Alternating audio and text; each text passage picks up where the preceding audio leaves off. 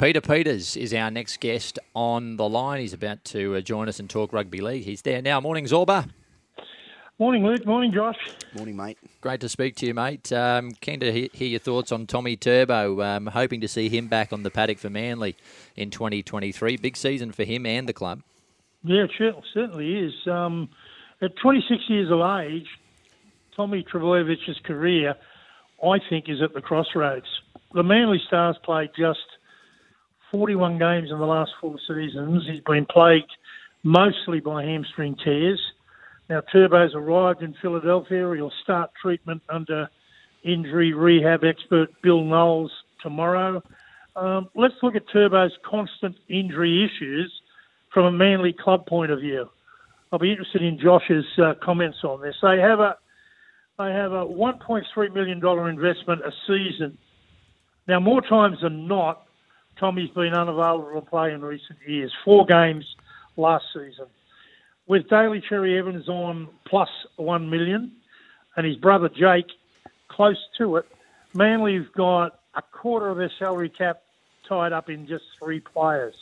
It's fine when all three play, not so in recent times. And I applaud Manly for trying to work through Turbo's injury issues, but the Philly experiment needs to be a success, or Manly may have to make a decision not too far down the road. And it'll be a big decision. The new coach, Anthony Seibold, has to look at a plan B and C for his star number one, and maybe a positional change to centre or wing would help.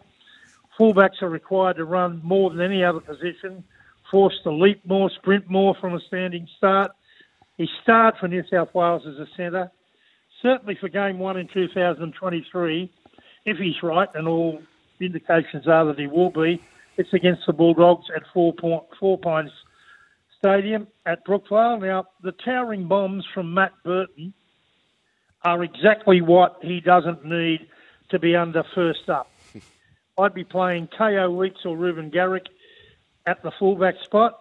Turbo doesn't need the first up test that Burton would bring. Now, Weeks in the final game of 2022 in pouring rain against the Bulldogs fielded every high kick except one from Matt Burton, and it was a great exhibition of fullback play. I'd play the kid and put Tommy in the centres. What do you think, Josh?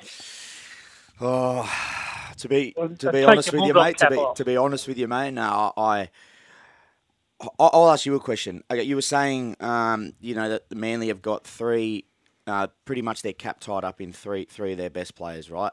Yep. Like, so, uh, Redcliffe Dolphins throw massive money at Turbo. Are you willing to let him go because of these hammy issues? If it continues, I think it's it's a it's a business decision. Um, he may have to take an early retirement if it keeps going. I mean, he's played 114 games and he made his debut back in 2015. Um, it's just not enough. It's not enough games. He's a superstar, but it's like having, as I said before, a, Lamb- a Lamborghini full of petrol in the garage, but you can't drive it because it's mechanically not sound. Zorby's going to see this Bill Knowles, who's based in Philadelphia. Now he Yep. he put Latrell Mitchell back on track. He had that bad hamstring tear. He got Latrell right. Latrell was able to play at a high level immediately after that. This could be big for Tom. I mean, uh, this guy knows what I he's mean- doing. He could get him right. He could, well, let's hope so. I mean, Ryan Papenhuyzen's there at the moment. He's reportedly making good progress from a fractured kneecap, different injury for sure. But this guy's supposed to be the guru in America. There are NFL players there. There are hockey players there, all going to Philadelphia to see him to try and get back on the field or the ice rink or whatever in their respective sport. It's a huge make or break for Turbo's career in the NRL. He's 26. He's got so many good years in front of him if he's fit. I read an article here. Um, this is the title. Adam Pengilly wrote this, uh, along with Angus Dalton. Trbojevic can play for another 10 years despite injuries, says Manly owner.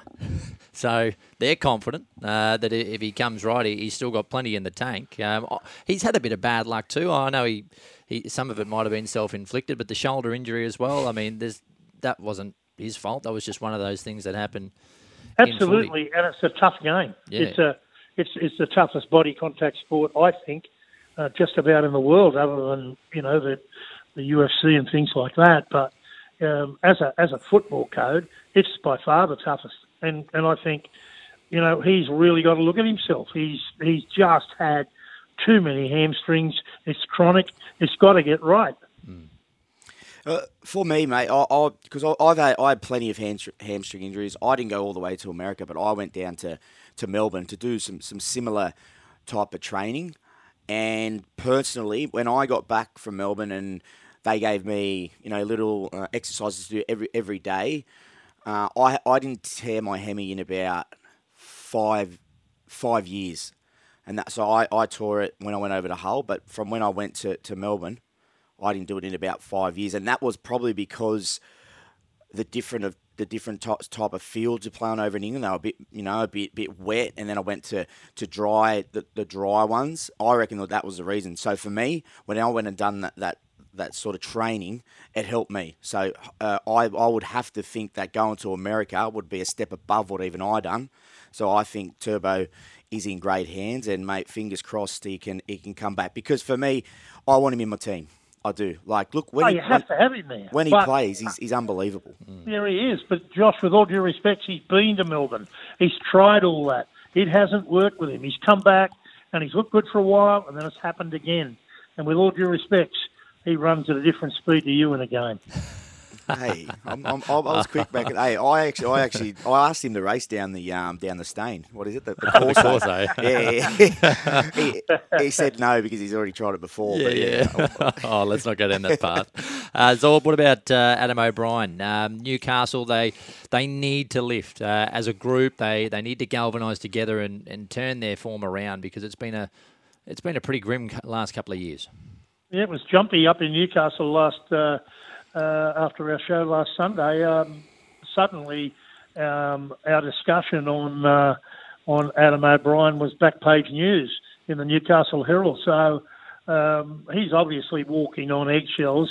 Is the easy start draw a poisonous one for the under pressure Newcastle coach Adam O'Brien? The Knights, on paper, have what it seems an easy peasy kick off to the 2023 season. Let's go through it. Is it an easy draw? Game one versus the New Zealand Warriors in windy Wellington. now, the Windy City won't be welcoming for Newcastle. It's virtually return home. I know they played a game in um, in Auckland at the end of last season, but this is virtually a return home for the season uh, after a COVID force Warriors were all over the east coast of Australia over the recent couple of years. That will be a tough game. Game two versus the West Tigers at a throbbing Leichhardt Oval on Sunday Arvo, particularly if the Tigers win their first game. That is not a game to look forward to. Game three, they're at home against the ex Newcastle coach Wayne Bennett and his new look Dolphins. Surely a win uh, would be coming their way, Newcastle, but you never know. If was three from three to start, breathing space for the coach for sure, but one or none from three, you'll hear the sharpening of the butcher's knives for O'Brien right up the M1 to Newcastle. I, I wish them well. I want to see Newcastle do well. I mean, I'm, I support the Broncos, but uh, we spoke about it last week. I love the town. Uh, I love the, the passion of the people in the area, a- and, I'd like to see them uh, turn their fortune around, Joshy. One thing for me, massive for them this year, um, pushing Kong, uh, Ponga into five eight. Yeah. I think his hands on the ball more in, in different types of areas, and um, it's been quoted that he's been doing a lot of work with Joey Johns. He'll be unreal. He, for me, he- can he can do a lot of things quite eas- easily that some guys can't, and that's skip to defenders very easily. So I think for Newcastle to fire, he needs to fire in that front line. Well, we have a good halfback in Jackson Hastings, so I can't believe West of West Tigers have let him go. Um, I think he'll be a huge success in Newcastle. Ponga, question mark for me. Different positions, um, five eight and fullback, massively different. But as you say, Josh, he's a he's a wonderful player with great skill. Um, it could be a masterstroke, it could be a disaster. Um, whatever, the pressure is right on the coach. Zorb, let's let let's change the sport. What's have you been watching the Big Bash lately, mate? Did you? Uh, Yeah, I did you have. see I love the, it. the big roof debacle? Yes, I did, and I um, I I concur um, with um, the thoughts that that is ridiculous to give them a six for a shot that goes straight up in the air and hits the roof. Um, those 12 runs last night um, could have been vital in the game won by the Renegades um, and against the Stars. Um, I the ratings are up 20% on last year, and Steve Crawley, the ex Channel 9 um, sports boss, is a genius. Now in charge of Fox Sports, and you can see what he's doing. Um, he's brought David Warner in now, and he's an instant success. He's going to be behind the microphone when his career's up. He's already tied him up. The current success of the Big Bash, though, it, it could be highlighting its biggest problem. I, I, sixes are flying everywhere in the Big Bash at the moment, in the women's and the men's game, and the crowds at the ground and on television are loving it. But it's only a matter of time, and I'm I'm serious about this. I think someone's up going to be seriously injured, or even worse, at the smaller grounds. They can't contain the big hitters, and, and the flying white ball to the first deck of a grandstand is a vicious missile. Not everyone has his or her eye on the action at all times, and young ones are most in danger. And certainly the cardboard buckets handed out by the major sponsor for kids are completely useless. Maybe they should be replaced by kids' helmets, bigger, bigger instead, or instead of smaller grounds and boundaries could also help. I love the Big Bash, but the safety of fans is paramount, and I'd like to see it at least looked at. Some of the grounds are just too small for the big hitters, and North Sydney Oval, while it looks fantastic, it's a danger zone. I wouldn't be taking my grandkids there to watch a Big Bash game, or else if I did, I'd have helmets on them. Back to NRL, Zorb. Um, no new rules for the upcoming season, which personally I, I like. Yeah, I personally like too. Um, I, I like particularly the fact that the bunker is is only going to intervene sparingly compared to what it has been. The bunker may only intervene for acts of foul play, which it deems to be reportable. Now, the change will ensure fewer needless stoppages in the game. We don't need more stoppages. Minor alterations on the grounding of the ball, offside at scrums is now a full penalty rather than a set restart. But I'm really happy about the intervention of the bunker being reduced drastically. I'm sure as a player you would too, Josh. Yeah, definitely. I um I like I like a fast game, and everyone does too. I think, and you know the only thing.